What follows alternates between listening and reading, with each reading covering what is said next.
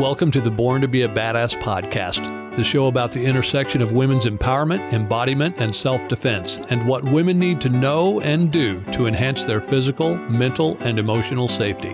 Here's your host, fourth degree black belt and self protection expert, Cynthia Jolicoeur Rude.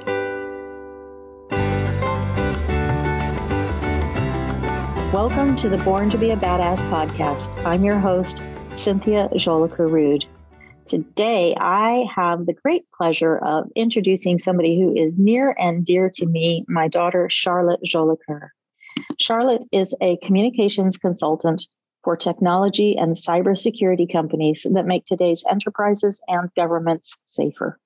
In her off hours, she is passionate about personal privacy and cybersecurity. She has degrees in communications and criminal justice with a focus on cybercrime and cybersecurity. Welcome back to the show, Charlotte. A pleasure to be back.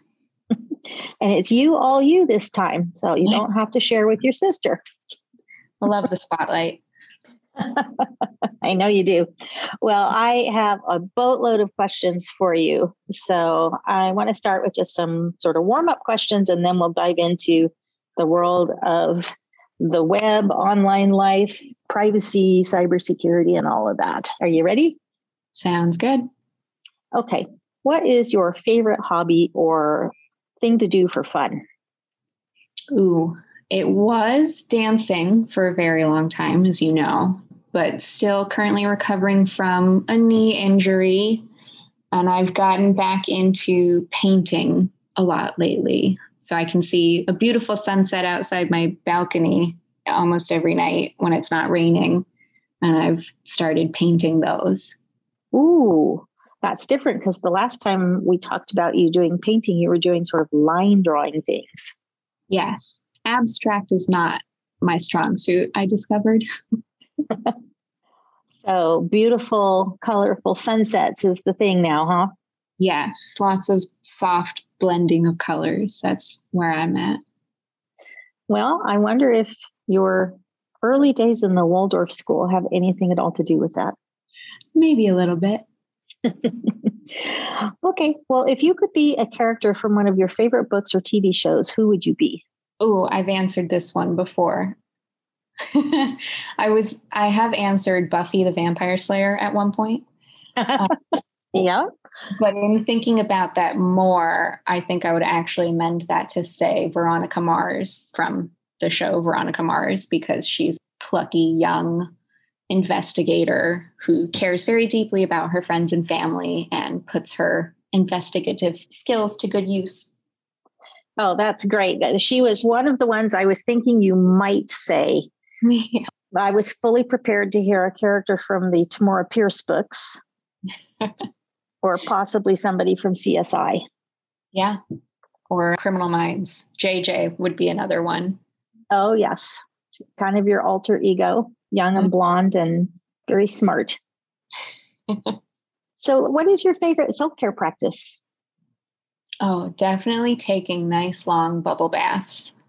Got to get the lavender bubble baths and the bath salts in there. Light a candle, have some tea, put on an audiobook, and just soak. Well, that sounds like a great thing to do. I try to do that on a regular basis and it ends up being like once a month. yeah. Not nearly enough. yeah, I think it's actually something I got from you. It could be a hereditary thing, a genetic thing, maybe. and I don't know about you, but when I do mine, I usually have at least one animal in the bathroom with me, kind of watching over the process. Oh, yes. Mako likes to sit right at the edge and stick his paws into the bubbles. And who is Mako? He's my older kitty cat. Not that old. He's like six now, but fascinated by the bubbles, but terrified of the water. oh, what a good kitty. Well, my last little warm up question for you is what advice would you give to young women in their teens or early 20s that you wish you had known when you were that age? I was actually just talking to Katie, my sister, your other daughter, about this because there was, I believe it's a Glennon Doyle quote about disappointing people and how your number one duty in life is to disappoint as many people as you need to so that you do not disappoint yourself. So I think my piece of advice to younger girls would be don't worry about what other people think. You know, go with your gut and what feels right to you and what feels best for you, and you'll be okay. That's great advice. And I, I love that quote. I'll have to look. That's something that definitely speaks to me too. Yeah, I love that. Well, tell me a little bit or tell the audience a little bit about your background. Where did you grow up? What was your early life and your early education like? Happy to. So, sort of my elevator pitch, at least to people in my field, is I was born and raised in Silicon Valley and bred for a career in technology in one way or another. I went to school in Boston. I went to BU and by the time I graduated, that was where all of my friends were, all of my professional connections were, my dance community was there. So I stuck around for a couple of years there. And that's where I really got started working for a couple of different communications, PR, and marketing firms, mainly in the business to business technology space. Did a lot of work with green tech, robotics companies, retail tech, all sorts of different technology companies. And it wasn't really until maybe two or three years ago that I started working with an identity and access management company that has a password manager. And that really started my interest in the cybersecurity field. And it was around that same time that I started thinking about getting a degree in criminal justice. And I found that BU had a program focused on cybercrime investigation and cybersecurity. So, both academically and professionally, kind of committed to the cybercrime, cybersecurity route maybe two and a half, three years ago, and haven't really looked back since. I spent the last year focused mainly on cybersecurity for government technology companies. So, those are companies that contract with government agencies.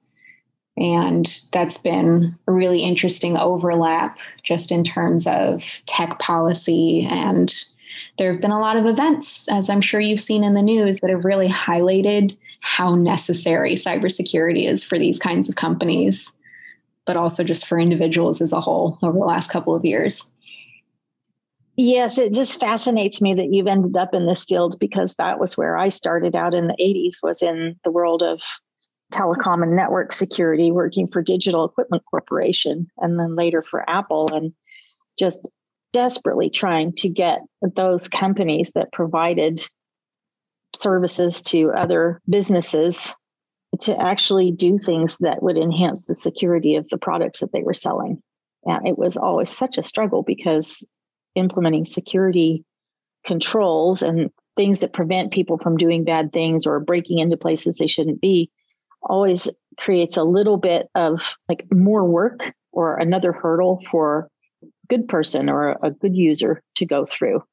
And so it's constant tension between the developers and, you know, then you're sitting here going, but here's the threat, like here's what could happen. Right. So it's really cool to me that you ended up in that whole space several decades after I left it, and things have changed a lot. I think one of the most recent things was the whole pipeline mm-hmm. hacking uh, not too long ago. What are some of the other things that you've seen happening recently? Oh, I mean, Facebook, I think it was back in January, announced that there had been another breach of user data.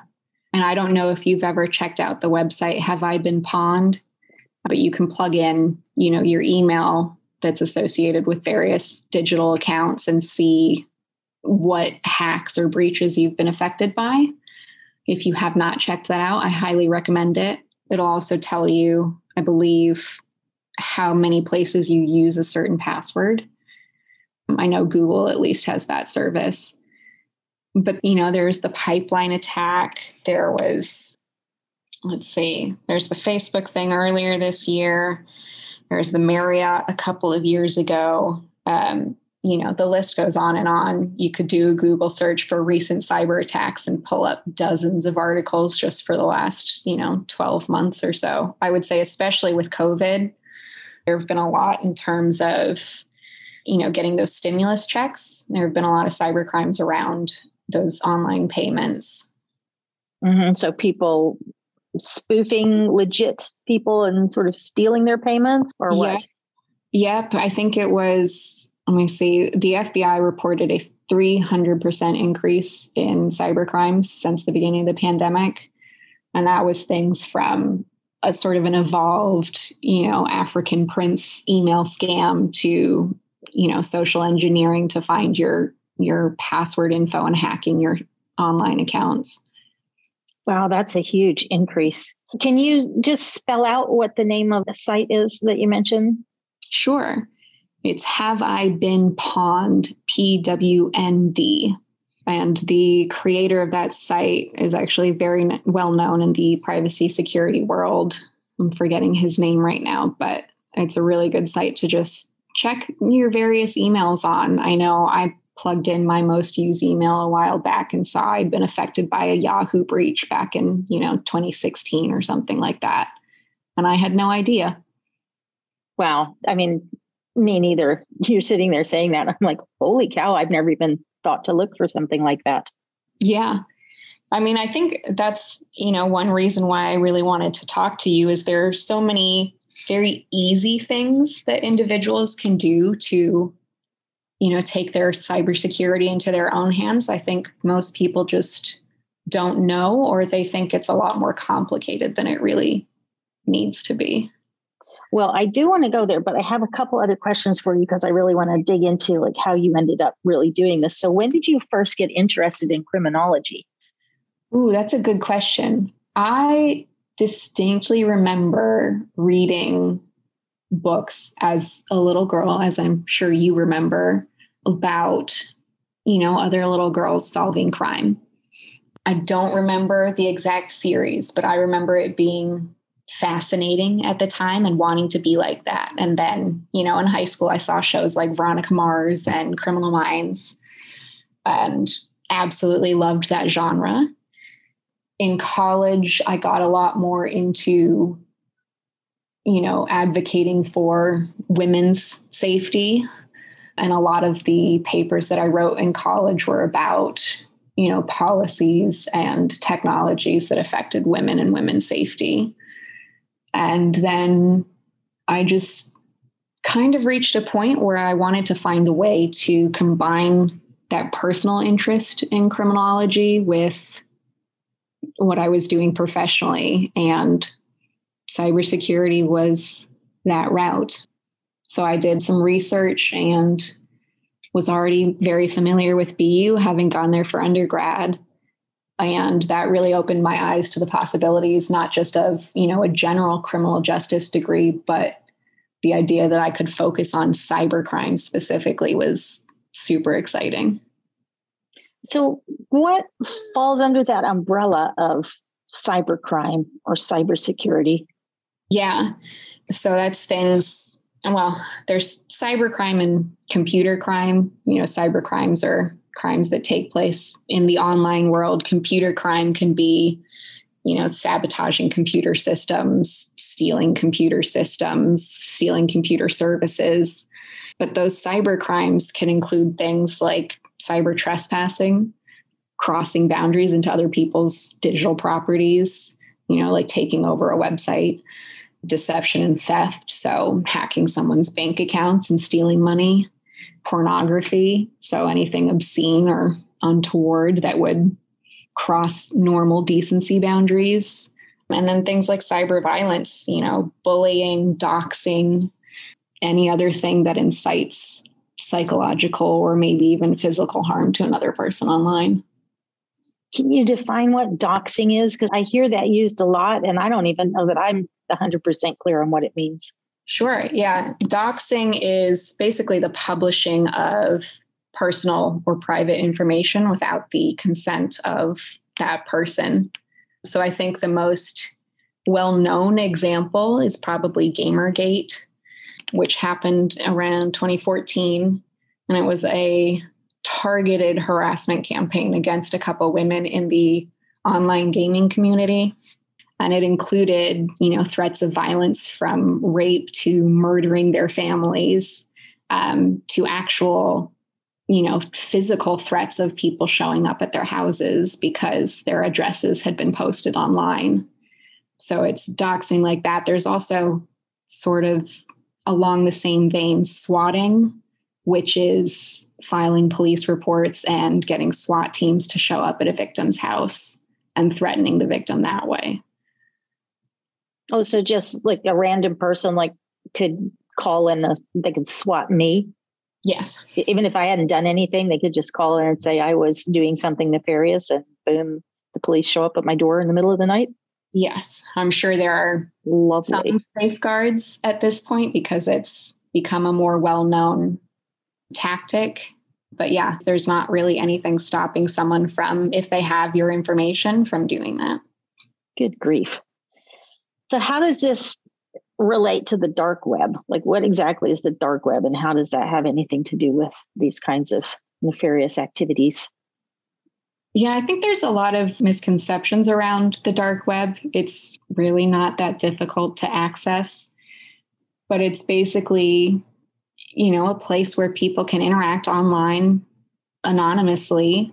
And that can include things, you know, from marketplaces, basically like a dark version of Craigslist, to web forums where there are discussions of, you know, victim and their information and sharing information that way. I actually came across a website. It's not even on the dark web, it's just a hidden website where people all around the US share revenge porn, basically. And there's a whole community around it of thousands of users that request information on specific women, usually high school age, sometimes college, sometimes older. And communities of these users will share that information if they have it, share photos, share videos if they have it. So it's really just sort of a dark community of things. It's not necessarily, I would not say the dark web is all bad, is all bad actors. It just facilitates anonymous interactions, which inherently leads to worse behaviors than if people knew that they would be exposed. Right. I guess that's why things like human trafficking can far more easily take place there because it is anonymous. Yes. Criminy, who knew that there was such a vast set of opportunities, I guess, for people to do well, research, I guess, in a way, on potential victims, like to find people to victimize and also just to exploit. Yeah, not just people do that research, but to crowdsource it, I think is something that you know, it was talked about in the example of Gamergate because it was a giant, you know, harassment campaign by hundreds of people, really. But crowdsourcing the attacks on an individual is a really big thing. I mean, you see it on Twitter every once in a while where one person says, go blast this person and all of their thousands of followers will go and tweet at that person, mention them, tweet bad things about them, and basically just ruin the entire Twitter experience for them just because one person called them to action.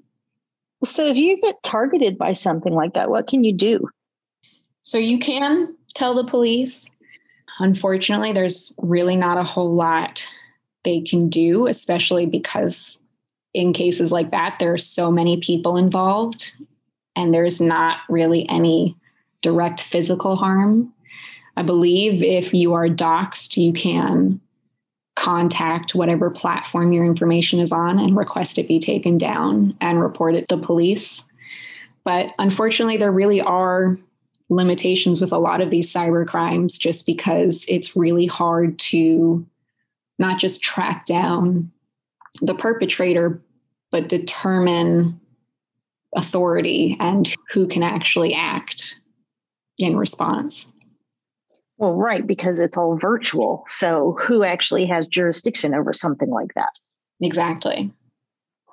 Do you think that law enforcement, well, actually, do you think the legal system has caught up to things like this and actually has, I mean, does it identify particular crimes and are there things that people can actually get charged with? Or has this just developed so quickly and in so many different directions that the legal system doesn't really even have a way to define it.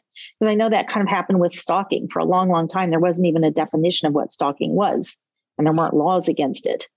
Yeah. So, like, for example, cyber stalking, where someone will, you know, harass and follow someone's social profiles and, you know, not respect those online boundaries, I believe still falls under just regular stalking as a legal issue.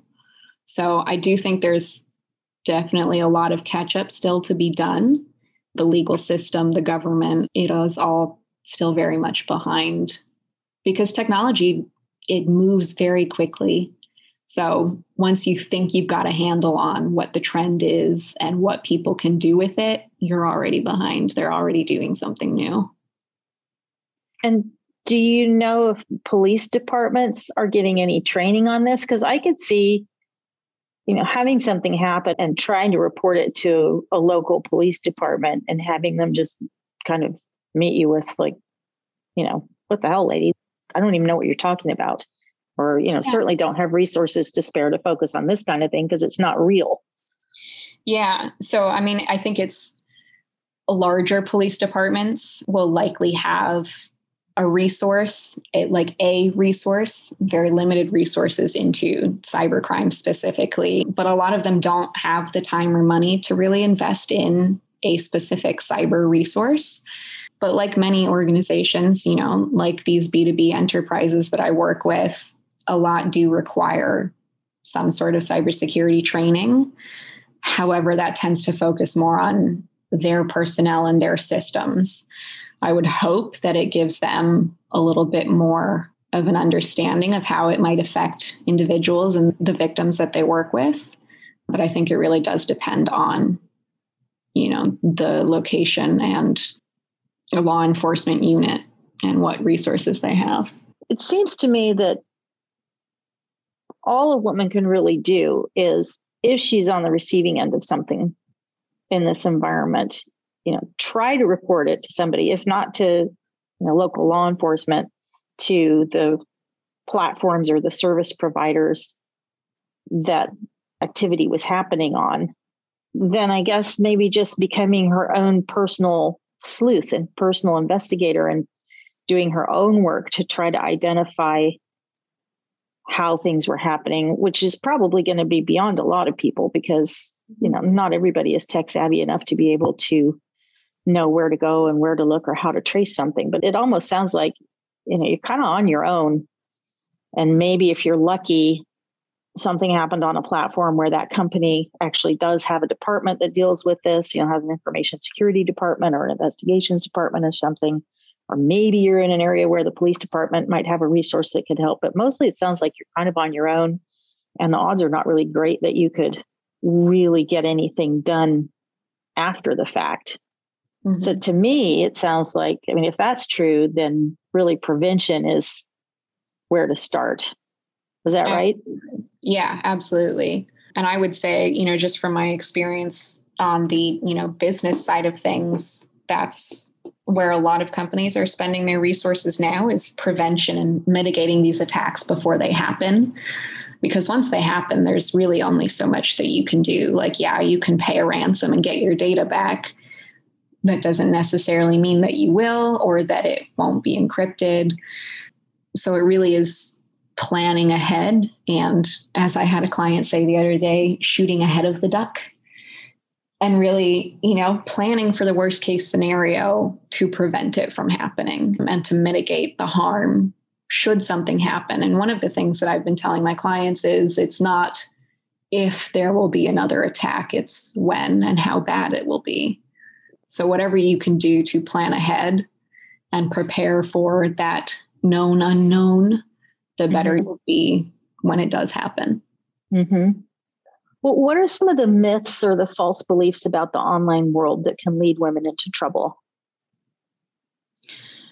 I don't know if it's necessarily a myth But I would say I believe one of the things that's leading a lot of women and just individuals in general into trouble, especially over the last couple of years, is everybody wants to share everything.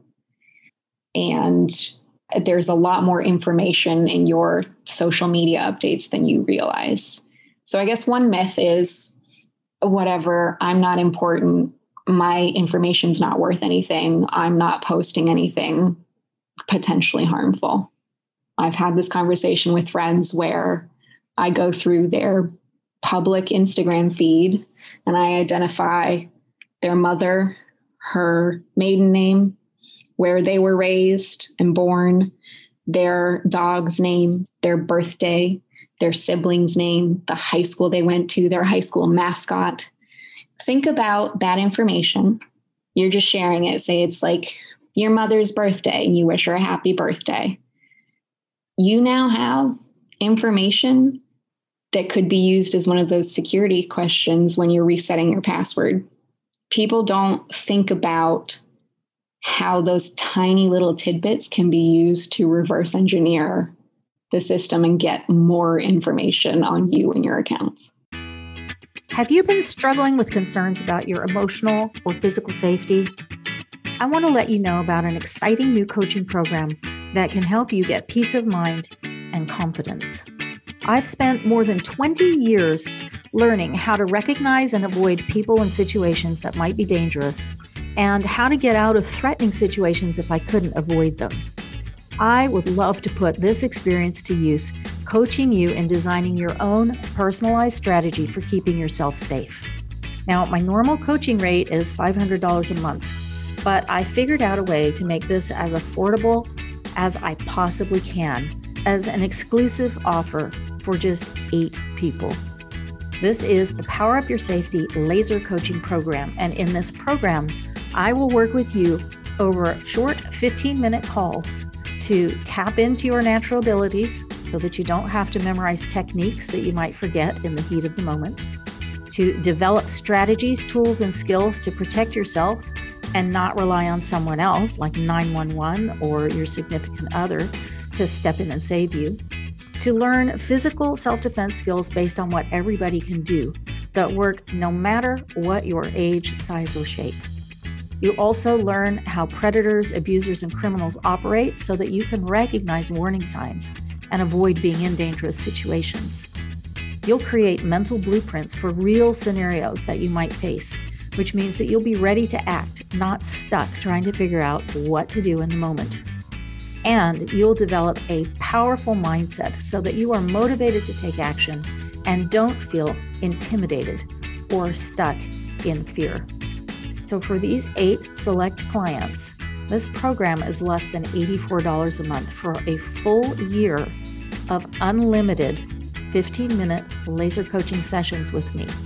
We start with a 30 minute call so that I can learn more about your specific concerns and questions about keeping yourself and your loved ones safe.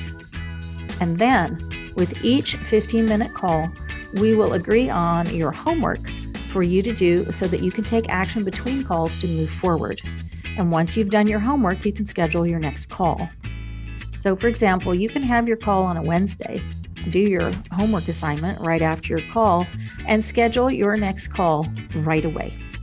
If you recognize that this is the perfect solution to move you from where you are now to where you want to be, just go to my website, cynthiajolicoeurrude.com slash laser to find out how you can apply to be one of the select group of personal clients who will get one full year of personal coaching from me for under $84 a month. Now, I just want to let you know that I do guarantee my program and my coaching. So, if during our first call you feel as though this is actually not a program for you, I will promptly return your money in full. So there's no risk at all to you in exploring this option. For those women who don't want to jump into a group program or who don't want to spend large amounts of time improving their personal safety, this is the way to go. Because we can go at the pace that you want to go, spend as much time as you want to spend each week or each month. And what we cover is personalized and customized just for you. I'm so excited to be able to offer this solution for you to help you overcome your concerns about your safety and to finally get you some peace of mind, confidence, and freedom. And I'm thrilled to be able to offer it in a way that suits your schedule and can be customized to meet your specific needs. So, if you're interested in becoming one of the select number of clients, go to cynthiajolicoeurrude.com slash laser and sign up today. Well, tell me more about what this assumption of like i'm not really anybody important. Like and i totally get that. Like i'm not a celebrity. Nobody's really that interested in me. There's no reason why anybody would target me right? That's very similar to how some women think about their physical safety.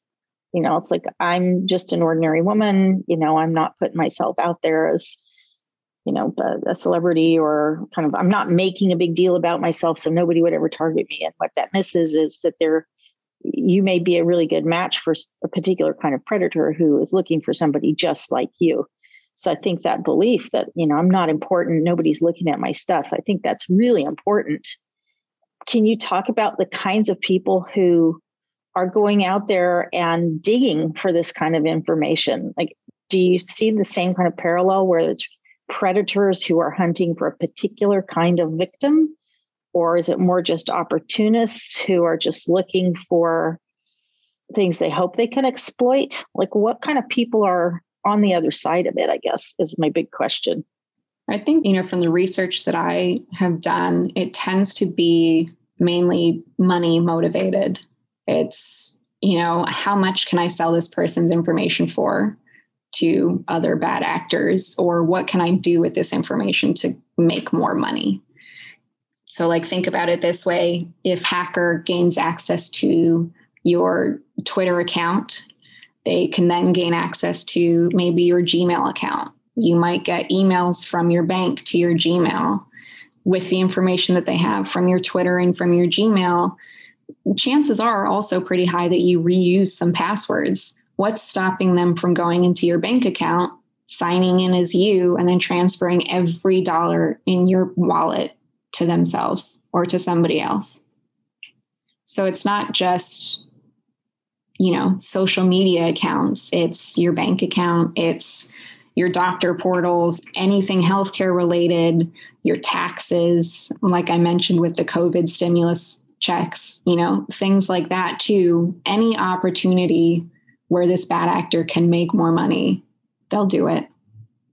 Well, that's a really scary thought you know, I back in my ancient days of network security, the biggest deal was about passwords, right? You had to come up with passwords, and the whole world of password management has changed a lot. So, can you talk a little bit about the best ways to manage your passwords? Because I don't think I'm that atypical. I have accounts all over the place. And like you were saying, some are like medical portals, there's financial things, some things that to me are inconsequential you know, they're just like little platforms where I have an account, but it's not like a big deal, but it's like bazillions of accounts everywhere.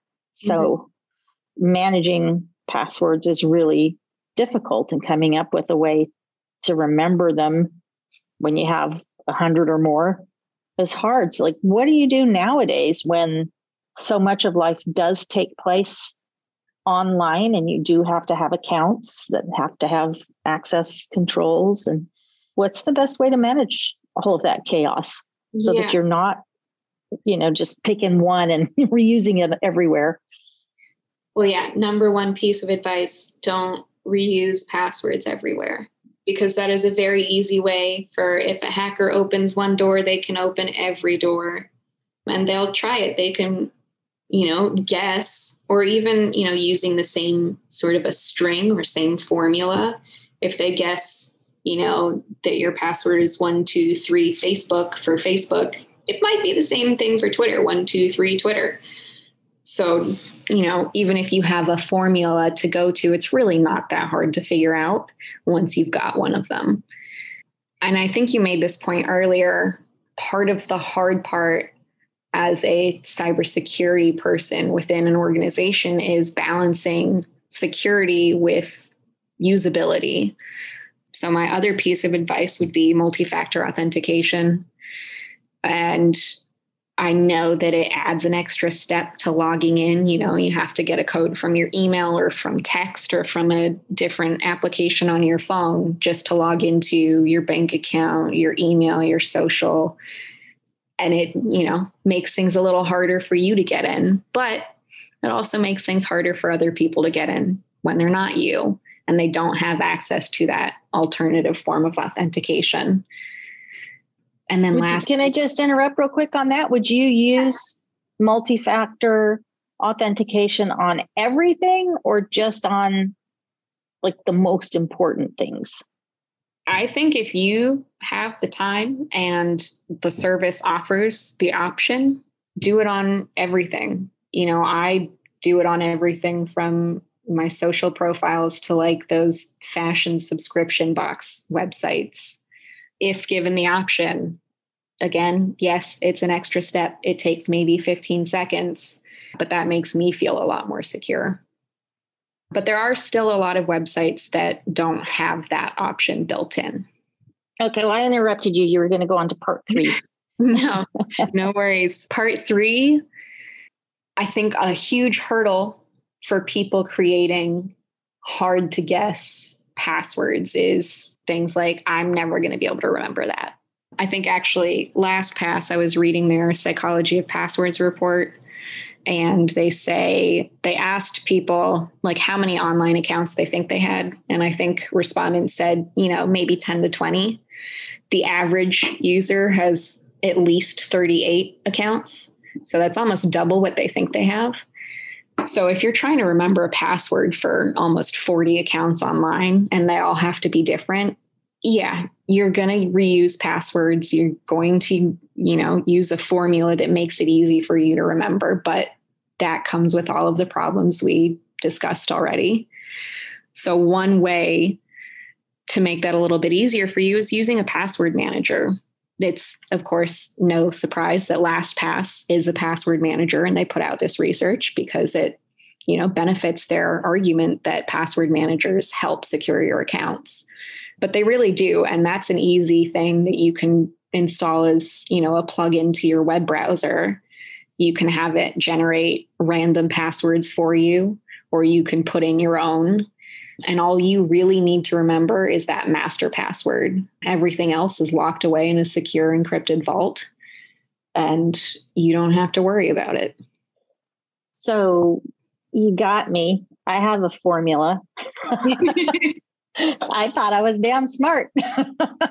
it's definitely better than password one, two, three. That's true. But I have known about these platforms and programs that manage passwords. And I've just been very, very, very resistant to doing that because to me it has seemed like more trouble than it's worth. And I think I have had that sort of background worry of like, what do I do if I forget that password? You know, what am I going to write it on a sticky note and stick it on my refrigerator where everybody can see it? Although for mm-hmm. me, like not many people would see it, but can you speak a little bit if you are like me and like 38 accounts to me that's ridiculous. I'm sure I'm well over 100. Yes. So I got a bazillion accounts and some of them I don't even use anymore. They were just things that I needed 10 years ago and I don't ever touch now. So if you have a bazillion accounts and you have all of these passwords everywhere and you want to switch to something like LastPass, how do you do that without absolutely losing your mind or spending a week in the process? So, I actually have been doing that. I did not start using a password manager until a couple of months ago, despite having worked with a company that made a password manager. I used it when I worked with them on my work computer, but never used it for my personal accounts because of that exact reason. I went through the process of changing all of my passwords for every account I could remember last year. And that was upwards of 100 accounts. And I'm still finding accounts where I totally forgot that I had made them. But that was because when I had originally set up a bunch of these accounts, I used the same password for all of them. So, to anyone listening, they're all changed now. They're all different. Don't try it. but it is, I mean, I will admit it is a process getting everything added to that password manager. But one thing that I've really appreciated about using the service is every time I do log in, to a new account, it pops up with a prompt saying, Do you want to add this to your vault?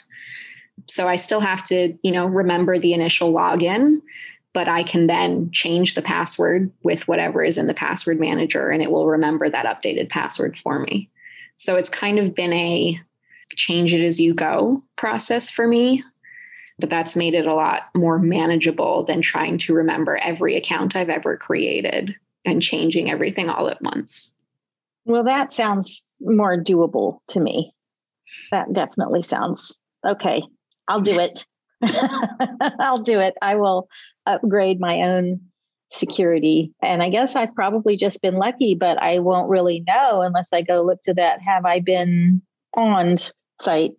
Well, so another stat for you is cybersecurity company Varonis has a stat that 64% of Americans have never checked to see if they were affected by a data breach. So let's lower that number and have you go check. But then, further than that, I think the part that gets me worked up is 53% of people don't change their password in the 12 months following a breach in the news. And that comes from LastPass. So even when people know that they've been breached or that there's a possibility that they've been breached and that their information might be at stake, they still don't take that one measure of changing their password. That's just presumed safety. You know, mm-hmm. again, like I'm not that important. It's probably not going to be a problem for me. Exactly. And sure, maybe on an individual scale. I mean, I think it would be a big deal if somebody got access to my bank account and took every dime I've ever made. I'd be pretty upset. And that would upend a lot of my life trying to sort that out. But it's also think about your value, not just as an individual, but as a member of society. You know, with the Facebook breach, it's thousands of people that are affected. And think about you know the information that they have on you know people in the US for marketing purposes maybe even for less kosher purposes things more nefarious than that. Think about what they can do with all of that amalgamated data from hundreds of thousands of people it's a little bit mind-boggling yeah sweet dreams tonight yeah big meanie let's talk a little bit about sort of the personal threats to women in the online world? What are some of the biggest threats? Because obviously, you know, a data breach to a big company where things like your name and your social security and, and things like that might be stored, that definitely does pose a threat. But I think it's more, I'd like to get at like, how can that be used against women by somebody who has evil intent, you know, maybe a stalker or something like that?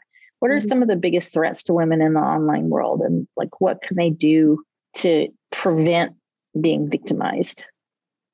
Yeah, I mean, I think there is a wide range of bad behaviors that can affect women online from unsolicited pictures, you know, say through like direct message on Instagram that you don't want to see, to things that encroach in the real world. So, somebody finding out your address or maybe calling your workplace and reporting you for something you've not done.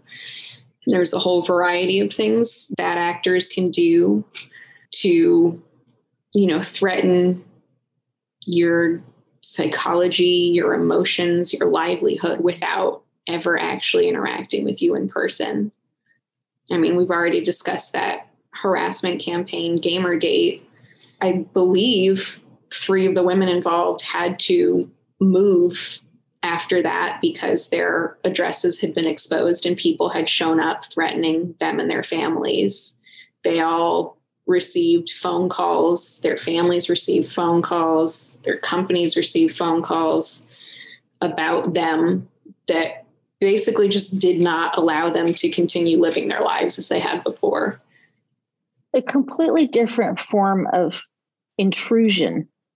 In our homes, we have this sense of safety because we've got, you know, the walls and we've got doors we can lock and windows we can make sure are closed. And, you know, we have the sense that we can keep people out. And then when people find a way through those boundaries, whether it's through violence, you know, break a window, do a home invasion, or it's through manipulation or coercion to sort of influence us so that we let them in kind of voluntarily, you know, somehow that's how they get in. When I'm thinking about the online world, it seems kind of like the same thing. It's like we mm-hmm. have this sense that we live in kind of a virtual home, you know, where all of our stuff resides and we think we're safe there, but don't necessarily know the ways that people can intrude into our little space. You know, like I tend to think like my little space on Facebook, it's like I've got my privacy controls. I say who can see what and, you know, who's a friend and that kind of thing. And I tend to think like that is enough to keep bad actors out. But it sounds to me, based on what you're saying, like that's a really false sense of safety. Mm-hmm. I mean, so think of it this way if somebody is trying to find information on where you, Cynthia Jolicoeur Rude, live, they could go try to check your Facebook, see that you've got some pretty serious privacy settings up. That's great. They could go check your professional Twitter, see if there's any indication about location where you're tweeting from. They could go check your Instagram, see if you've tagged any locations, see if you've been traveling anywhere, see if anyone's come to visit you, see if you've said anything about neighboring cities or restaurants nearby that you've been to. They could also go to your LinkedIn, see where you went to school, where you worked in the past. They can see who you're connected to and where they live. So there's a whole bunch of information that might not even be tied to you. It might be tied to your connections that you interact with that could indicate general area of where you live or spend your time that you don't realize is out there. So what are some steps then that that women should take like right away to increase their safety online? Like things to do or things not to do? First, go into every social media profile you have and update your security settings. Most of these profiles, Twitter, Facebook, Instagram, tend to have like a security check, a privacy check. Go through every single step and put everything on as strict a protocol as you can. Sure, it might make it harder for new friends to find you. You can figure that out, but it will definitely limit the information that is accessible to someone that is not on your direct friends list. I would also go through your friends list and double check who you're friends with. I know a lot of girls, especially women my age, who maybe have a public profile on Instagram, so anybody can follow them. Going private, sure, it means you're limited to whoever follows you and you know who follows you. But all of those people that you've added in the past, do you really know who they are of those thousands of followers that you might have? Do you know who they are? They you know what information you have given them? Do you know what they might do with it? So I would go through your friends group, your connections on LinkedIn, make sure that you are connecting with people that you trust with your information and limit your information to everybody else. I think even on Facebook and Instagram, you can have different settings for different friends where you can limit people to certain information.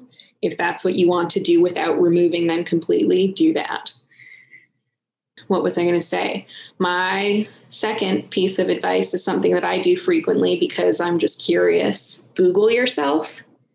Google your full name, Google your name with nicknames, Google your phone number, your email, see what pops up. You might find old accounts. I think the last time I did this, I found an Etsy and a Pinterest account that I do not remember creating, but I definitely did maybe like eighth grade.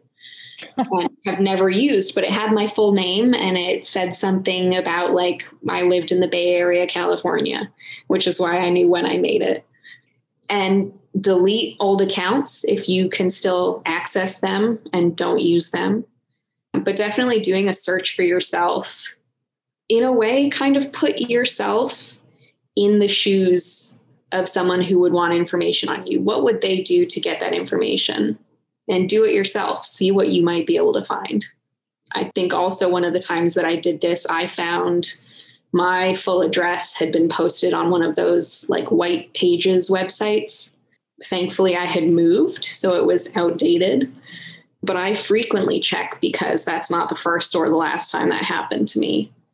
And then for me, work wise, if you Google my phone number because it's connected to what I do professionally, you can get where I worked and my full name and my location if you know my phone number. You know, what is running in the back of my mind right now is there's a tremendously good podcast called Strictly Stalking. And it's every week they have somebody on who tells their story of having a stalker and how that occurred and what was done. And things that you're saying about put yourself in somebody else's shoes and think about like how would they find information about you? Just fits right in with that because one of the themes of many of the people not just the women but the people who have talked about their stalkers is extreme lengths that they went to online to find exactly what you said. All these little pieces of information that on their own maybe don't seem that important but it's like threads you know you start pulling on all these threads and pretty soon you got enough there that you can make an entire blanket. And even with the connections you know finding a connection somebody the person who wants to stalk you or, or do something else can talk to and sort of groom or elicit information from because they're they can be really good manipulators and sound really trustworthy. And you might even reveal something about somebody else that you don't even realize is valuable, but to the person trying to get the information, it is. You know, yeah. it just sounds to me like there is so much more available about us than we really know is out there, and that it's not that hard to find all the bits and pieces and it's, put something together. Yeah, it's really not that hard. And to your point about connections, I know we had discussed this when it happened, but you know, a couple of weeks ago, someone found President Biden's Venmo account through one of his connections. And I know that there have been news stories about Venmo specifically in the past. I think someone figured out the finale of one of the seasons of The Bachelor or The Bachelorette because they went through all of the contenders' Venmo histories to see who they were sending money to and from. And they figured out who won that season because of that data.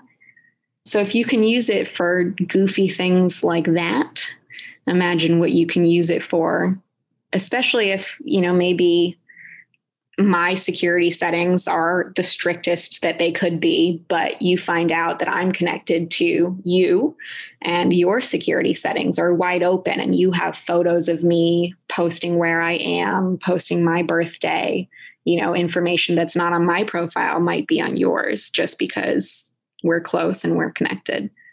So I hope also after this conversation, you go double check your security settings. And I will. but also, anyone listening, I hope, you know, encourage people close to you to do the same because it's like those genealogy things too. All it takes is one person to send in their DNA. And if they're related to you, you might as well have done the same thing. Your info's up there. Interesting. Wow. And, you know, it's such a delicate dance, too, because when you were talking about, you know, do you know all the people who are, quote, friends or followers? You know, for me, I think 10 years ago, I probably on Facebook had like 100, mm-hmm. maybe 200 friends, not a lot. And they were people that I actually knew. And now, with a lot of my business happening via Facebook, Born to be a Badass Collective, which is the group, and I have a business page. And, you know, there are a lot of people that I have accepted friend requests from over the last decade that I had a reason to connect with, but they're not actually people that I super know, mm-hmm. you know, and it never really occurred to me, but I just trusted that the people that were presenting themselves as who they were, that they were being honest But I'm thinking there are a lot of people. I probably have, I don't know, like 1,500, and that's not huge by Facebook standards, quote, friends. But I mm. actually don't know each and every one of them personally now. It could, there could very easily be somebody in that list who seemed on the surface to be a legit person for me to connect to. And, you know, the way that I've always made those choices has been based on who else they knew. You know, if they were part of communities that I was also part of and I had been friends with for a while, then I kind of assumed that sort of by association they were okay. But that was about as far as I've ever gone to validate anybody. So there could be all kinds of people in my friend group that aren't who they say they are or who do, like you were saying, have things wide open. You know, they may be people that I actually do know and do things with who do check in when they go somewhere and I happen to be there, you know, or do post things that are about me that have information that's personal to me that I probably wouldn't choose to share. I wouldn't really know that because I don't have the time really to sit down and comb through everybody else's settings and, you know, see where I'm exposed. So are there any tools that you can use to easily comb and find where you might be exposed? Like, is there some sort of a service or a tool or something that'll go out and look at all this stuff for you? Or is it really just a manual process? There are like individual investigator type services. I knew one in one company in Boston specifically focused on like this kind of research for dating. So, trying to find information on potential dates to confirm they are who they say they are. But then there's also just like private investigators that focus on cyber and digital personas. But unfortunately, I do think most of it is left to the individual. And to your point, you know, having a business that requires a social presence can be a really tough thing to balance. I'm in the same boat. You know, I work with my clients and their social media channels, so I can't just up and delete all of my social profiles because I use them for work. But also, as we talked about earlier, if you take that house analogy, you can invite people into your home and vet who they are based on who they know, the context in which you met them, but also just keep a closer eye on them than you might somebody that you've known for 20 years, you know? And you can do that. I know definitely with Facebook, I think also with Instagram and probably with Twitter, where you can, instead of giving them access to everything you post, you can make it so that on Facebook, maybe they only see things that you post publicly and by publicly, I mean if you have a private profile, it would only be to your general friends list versus all of the photos you're tagged in, you have to approve the tag before anybody can see it. Or even when you do approve the tag, it's only family that can see it. So you can update those settings. But unfortunately, as far as I know, that's pretty much up to you as the individual to update. Well, as ever, you know, our personal safety really does come back to being our own individual responsibility. As, as nice as it would be to be able to farm it out to somebody else and have them do all the hard work, you know, and even just thinking about this, like there's a part of me in the back of my mind that's just going, God, you know, why do people have to be, quote, bad actors? you know, why do they have to ruin what could be an awesome online environment by taking advantage of what's available and using it for bad purposes. You know, why can't they just be good people? And it's funny because I hear that from women all the time on, you know, well, why do I have to learn how to protect myself? Why can't why can't people just not be assholes? Well, there's the ideal world and then there's reality. And I mean, you've given a really clear dose of, you know, this is the real world, unfortunately it's not a place I think where you have to be scared, mm-hmm. but it is a place where you have to be careful. And I think you've really made that very clear. Yeah, careful and just aware. I think, you know, when you asked about major myths, I think people just aren't aware of the value that their social posts or their online personas might have and they aren't aware how it can be used against them. So they don't know that they should care. Yes. I guess one other thing comes up that I'd like to ask you about, which is, you know, in the realm of self protection in the tangible world as opposed to the online world. We talk a lot about situational awareness and being able to recognize warning signs and red flags and you know behaviors and things that might be indicators that something is not right. Can you talk a little bit about how like what the parallel for that is in the online world?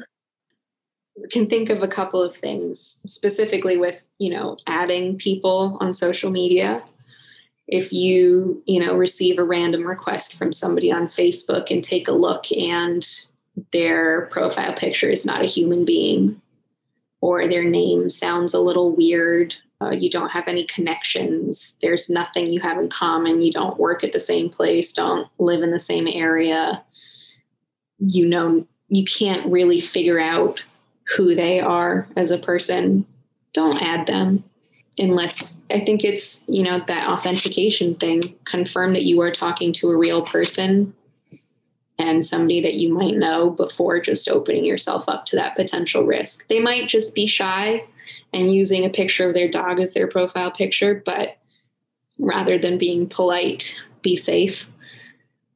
Hey, who'd you learn that from? Yeah, that question actually got me thinking about the dating apps and how you can spot catfishes. And my general rule of thumb is if it seems too good to be true, it probably is. And I think you and I have also discussed this in terms of pay for play marketing opportunities.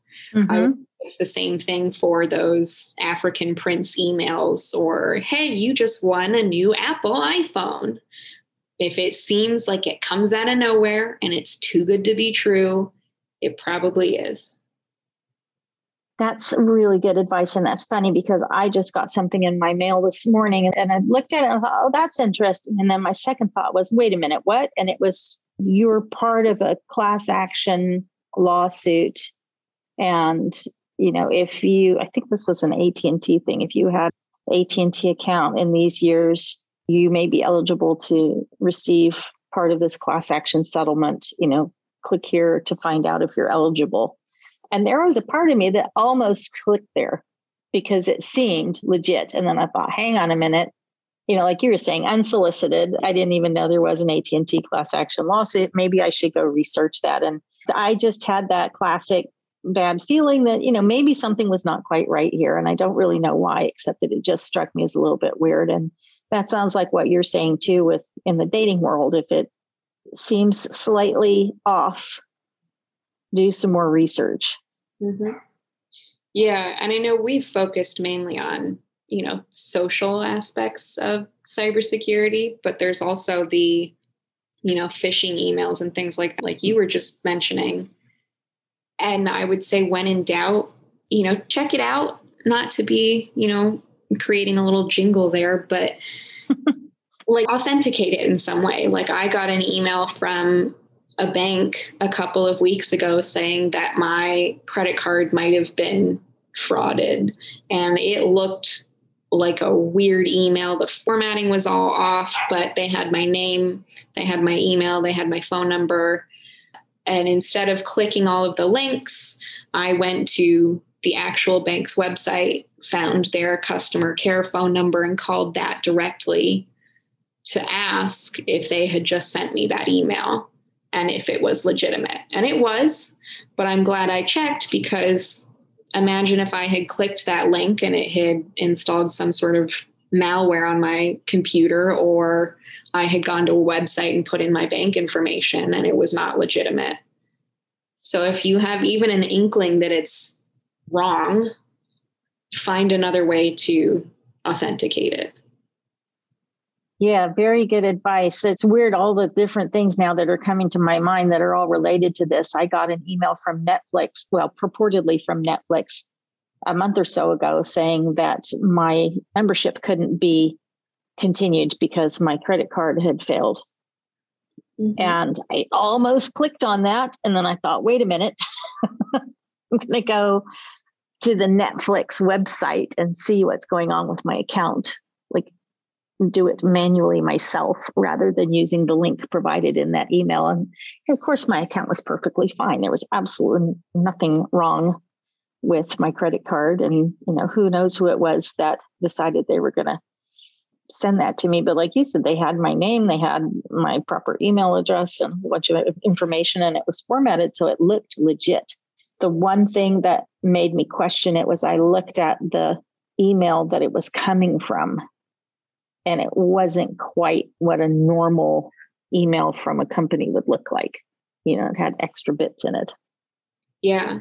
I um so just to tie this back to our social engineering conversations, I had a coworker a couple of months ago who moved apartments. She moved just to like the city over. So she wasn't going far, but she received an email from purportedly the gas company about how they were going to turn off her new account if she didn't pay X amount of money in the next 24 hours. And it turned out to be a scam, which she figured out by calling them directly. But she had panicked because she just moved in a new place. They were already going to turn off her gas. It was really cold.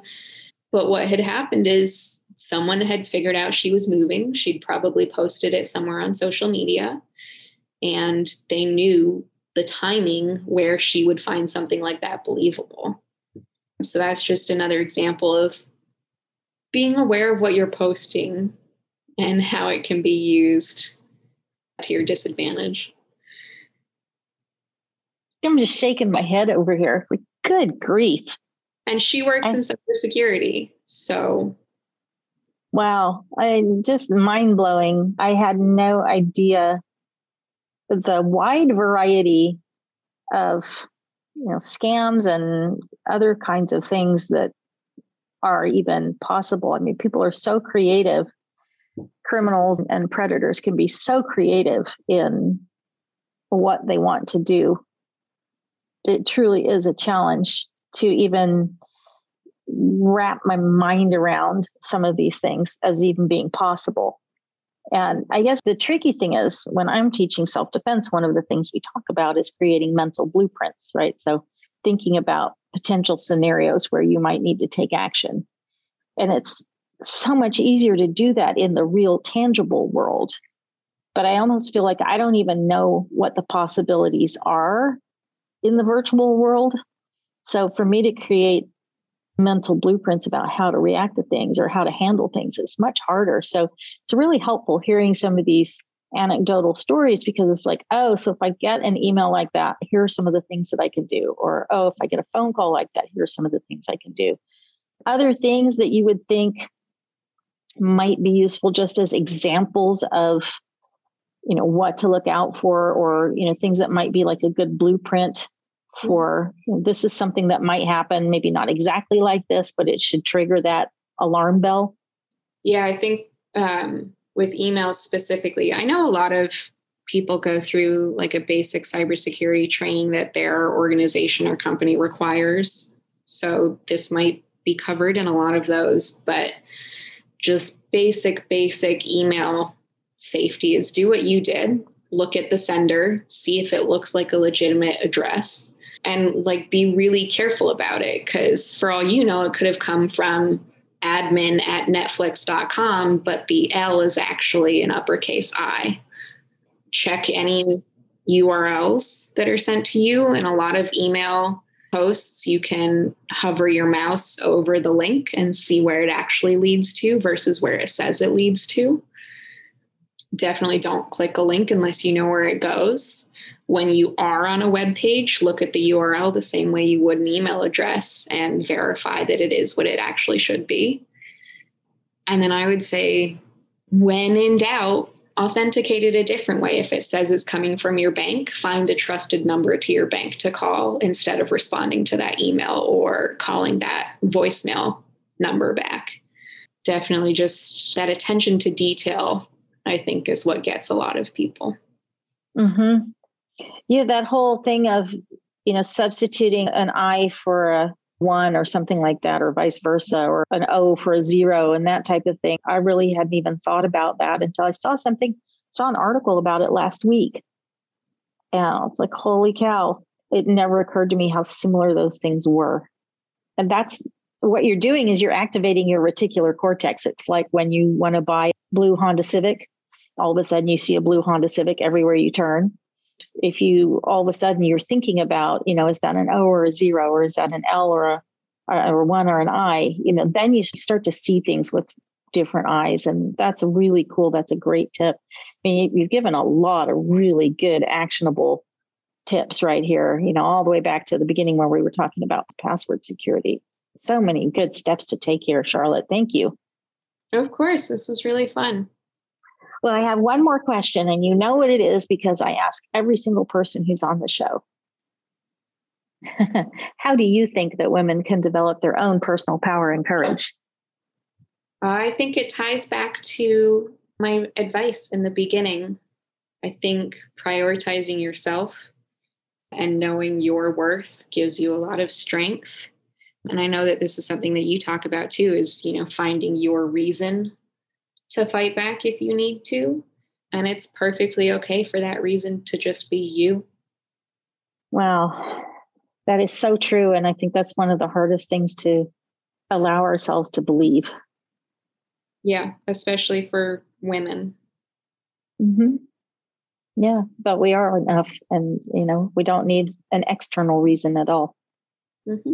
That's awesome. Well, thank you so much, Charlotte. This has been a ton of fun, and I am definitely going to have you back to dig into some more aspects of cybercrime and you know women's safety and a whole bunch of other cool things in the future. But for right now, I just want to say thank you for coming on the show and sharing your professional expertise because this has been really eye opening, mind opening conversation. Yeah, thanks for having me back. And I know we could continue this conversation for hours, so happy to do it again sometime.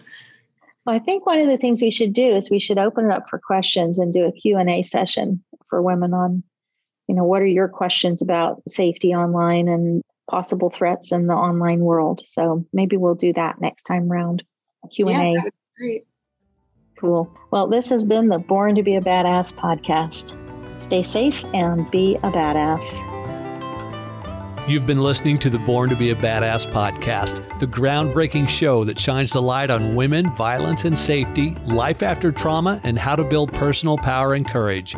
Be sure to subscribe so that you don't miss a single episode and share it with your friends, family members, and colleagues. And while you're at it, please leave a rating and review that will help our show reach more women around the world. Tune in regularly for more exciting conversations full of insights and wisdom you won't hear anywhere else. And until next time, embrace your inner badass.